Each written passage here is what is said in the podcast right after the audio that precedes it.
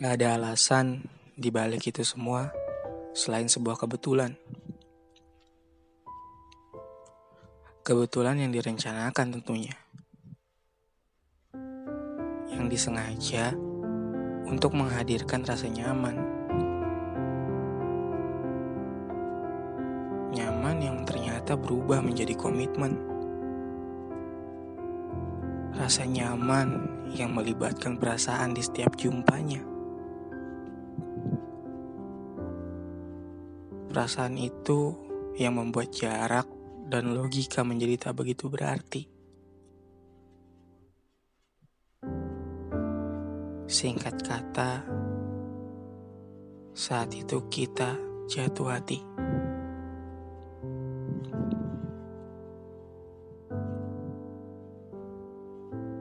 Yang membuat detik waktu bersamamu begitu dinanti.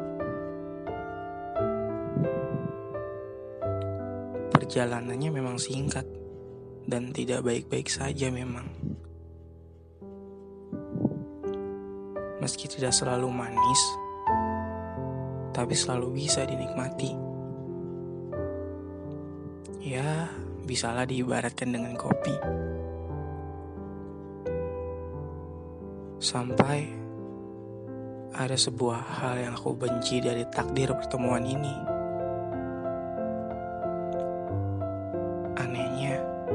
Takdir juga yang tidak memperbolehkan kita saling mengerti. Sampai sebuah pertengkaran itu terjadi. Pertengkaran yang paling aku tak mengerti. Saat itu, aku melukai perasaanmu. Seseorang yang paling ku nanti kabarnya. Seseorang yang selalu menjadi penawar dalam, dalam setiap amarah. Seseorang yang senyumnya saja, tatap matanya, atau bahkan cinta yang ia malu-malu tunjukkan, begitu kutunggu. Aku membuatmu pergi saat itu. Dan tak ada yang bisa kupelajari dari perpisahanku denganmu. Selain rasa sakit hati ya, dan kalut yang begitu berlebih. Memori yang tadinya begitu indah menjadi yang paling kubenci.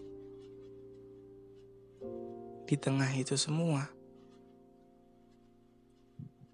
saat secara paksa ingin melupakanmu, aku lupa bahwa luka pun butuh waktu untuk sembuh.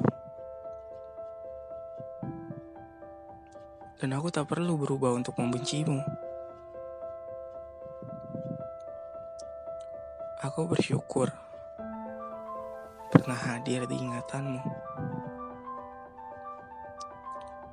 Saat ini, aku masih menyayangimu.